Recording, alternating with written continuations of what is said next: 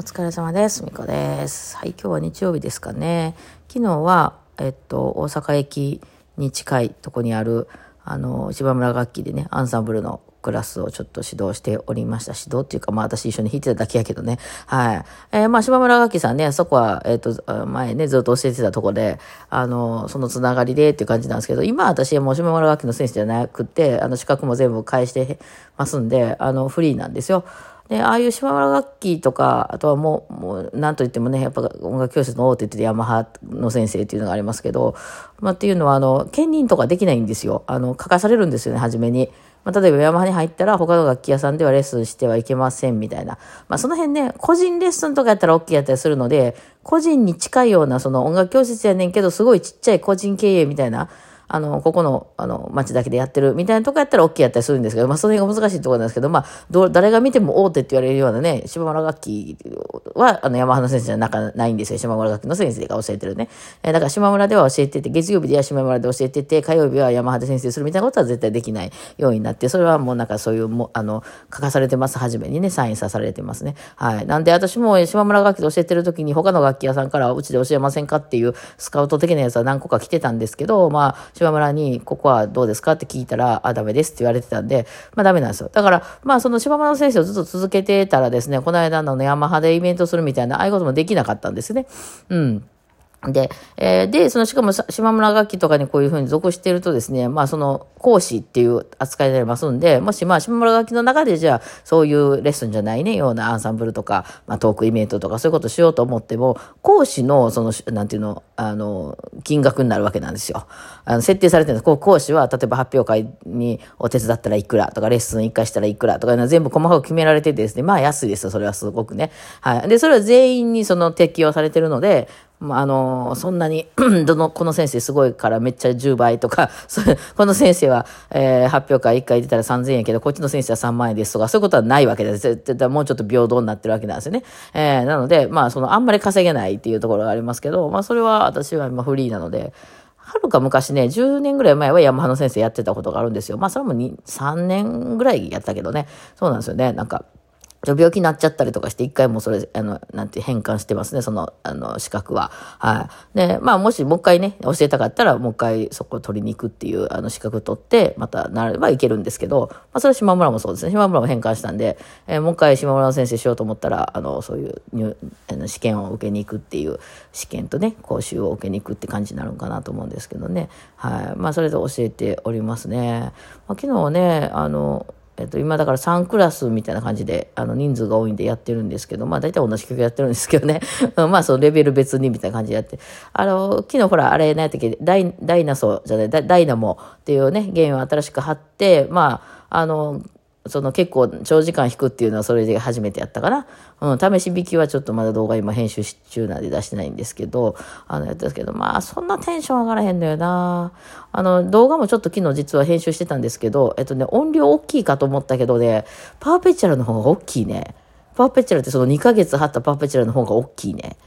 うん。だからね、テンション上がるとこが色しかないのよね。えー、まあだから悩む、悩むとか悩む要素ないんやけど、あの色大きいよね。あの、弦のね、目の前にこう、あの、一番目に近いところに、あの、弦の、弦の種類って、その、弦なんてどれも一緒じゃないですか。で、どこで見分けるかって言ったら、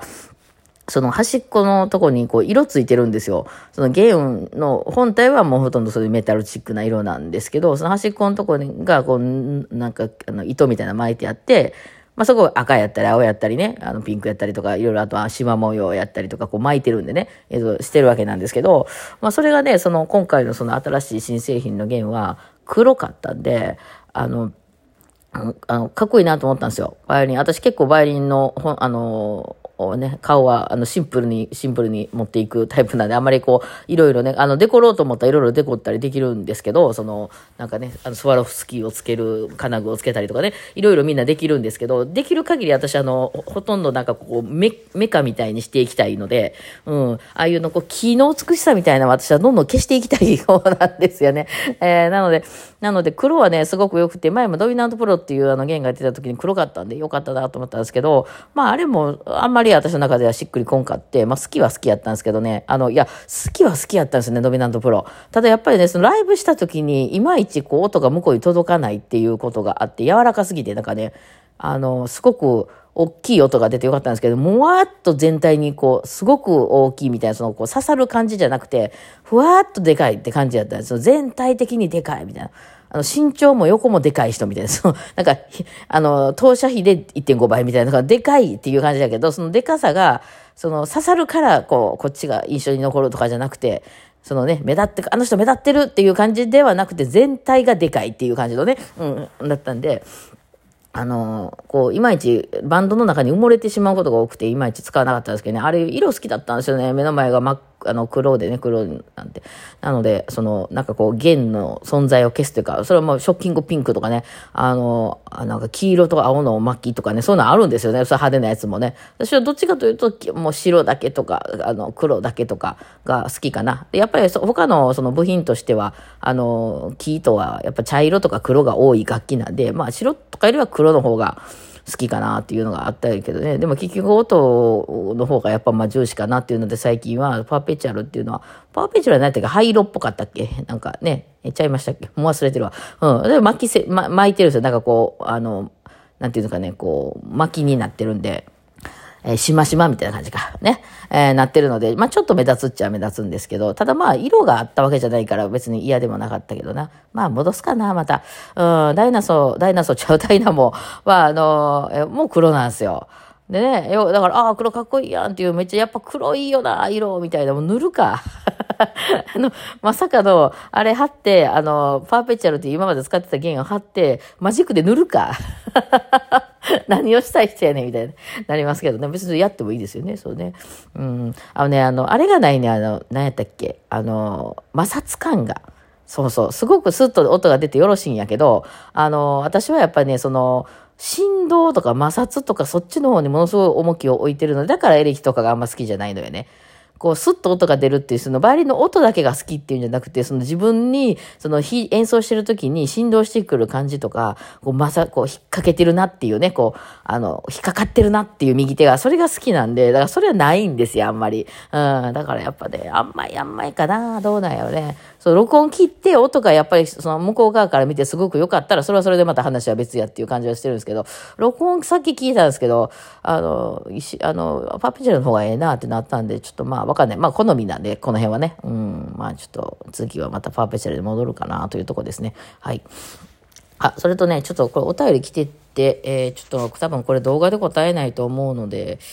あら、きこさんからのやつかな。ここで答えておきますね。えー、君が代が気になって質問します。君が代はドレミソラの5つしかないのですが、実際には一度だけ詩の音が出ていきます。このたった一音が現れる場所だけがどうもしっくりこないというか、あれなんか違うよねって昔から気になって放置されて今に至ります。他の国の国家などと比べても日本らしい音階なのは聞いてわかるのですが、えー、学校では本当に君が代について教育を受けてないので、えー、公式に深掘りしていただけたらありがたいですと。なるほどね。まあちょっと君が代はね、ちょっとね、あの、あれな人があれしてくるんで、もうあの、多分動画では出さないと思いますが、あの、私の概念として、えっと、その、ドレミソラって書いてあるのは、私はヨナ抜き音階で、あの、えっと、まあ、ペンタトニックっていう、その、昔からよくある、あの、ね、えー、日本の音階で書いてるっていうふうに、まあ言って、荒木さん言ってらっしゃるんですよね。まあこれについて、私の、まあこれわかんないですよ、実際ね。あの、概念として私、あれ、ヨナ抜きじゃないと思ってます。あの、雅楽、雅楽とか、あっちの日本の昔の、あの、章とか、ああいう方の演奏で使われてる、確か何やったかな、リ、リ、律音階。律戦法とかで、律音階っていう、あの、音階で書かれてる曲ちゃうかなと思ってて、えっ、と、ドレファソラかな？えー、かな？えー、ドドレファソラで書かれてる音階と思ってて、まあ、ドレファソラでも詩はないんですけど、あの音楽、例から始まってるじゃないですか。八王朝やの例から始まってて、どういう協定ねみたいな。とかよく言われるんですけど、私あれ霊から始まってる、いわゆる、もし西洋のあれで言うんやったら二丁調に当たる音楽やと思ってるんで、まあ例えばそれをドレミで考えるやったら一回あれを移調して銅から始まるようにしていますね。えー、ドシ、ドレファレドとドシフラットね。えー、ドレファレドで、ドレファソラド。だからラの場所が、まあ、いわゆるそのシーンの場所でかかるんで、あの、立音階かなと思って。それで言うなら、2個目の音がおかしいんですけど、まあ、そういうのは含まれますからね。うん。だから、あの、ちょっと雅楽みたいな感じで捉えていただくと、おそらくあの、ちょっと捉えやすいんちゃうかなって思いますね。その、夜な抜きみたいな、あの、春よ恋の音楽みたいな感じで捉えると、ちょっとその、あの、君が代は、その、夜な抜きじゃないよねっていう感じがするんですよ。なんかちょっと、うん、多分あれ、雅楽で、ショーとかでピヤーみたいな感じで、あの、君が代を考えていただくとありかなとは思いますよね。うんうん。なので、まあ、あの、まあ、それにね、無理くり後ろでよくそういうな、あの、オーケストラの演奏みたいなのがバッ、ね、バックでついてたりするから聞くときに、ちょっと西洋っぽくはなっちゃってますけど、あれ、雅楽で演奏したらいいのになっていつも私は思うんですよね。はい、なので、まあ一応私の中では波長長から始まってるんやとしたら、そのいわゆるドから始まるっていうふうにするんやったら、ドシ、ドレ、ファレ、ドかなと思います。C はフラットで。そう。なので、そのドシ、ドのやつは C のフラットが問題けど、まあドシ、ドなんで、多分ドの中に含まれるその経過音的なところなんかなというふうに思ってますので、ドレファソラっていう音階、律音階かな、律っていうのはあの、何あの、ええ、行人弁みたいなやつの律、律子さんとかの律、うん、あの、あの音楽かなっていうふうに理解はしております。はい。まあ、いまいちね、なんかはっきりせんよね。うん。だから、雅楽みたいなやつで演奏したらさ、なんかまあ、アニメ的な人日本のやつもあるからさ、なんかこう、神道っぽくってさ、あの、神さ、日本の神様、や、八百万の神みたいな感じがして、なんかいい感じやのに、なんかあれオーケストラとかで演奏しちゃうから、なんかちょっと話がややこしくなってんなっていう感じはしますけど、まあね、世界的にこう演奏とかするときにやっぱオーケストラみたいな感じなのかなと思ったりしてて、まあ、ちょっとその、国家の立ち位置っていうのが微妙っちゃ微妙ですよね、日本はね、どうしてもね。うん。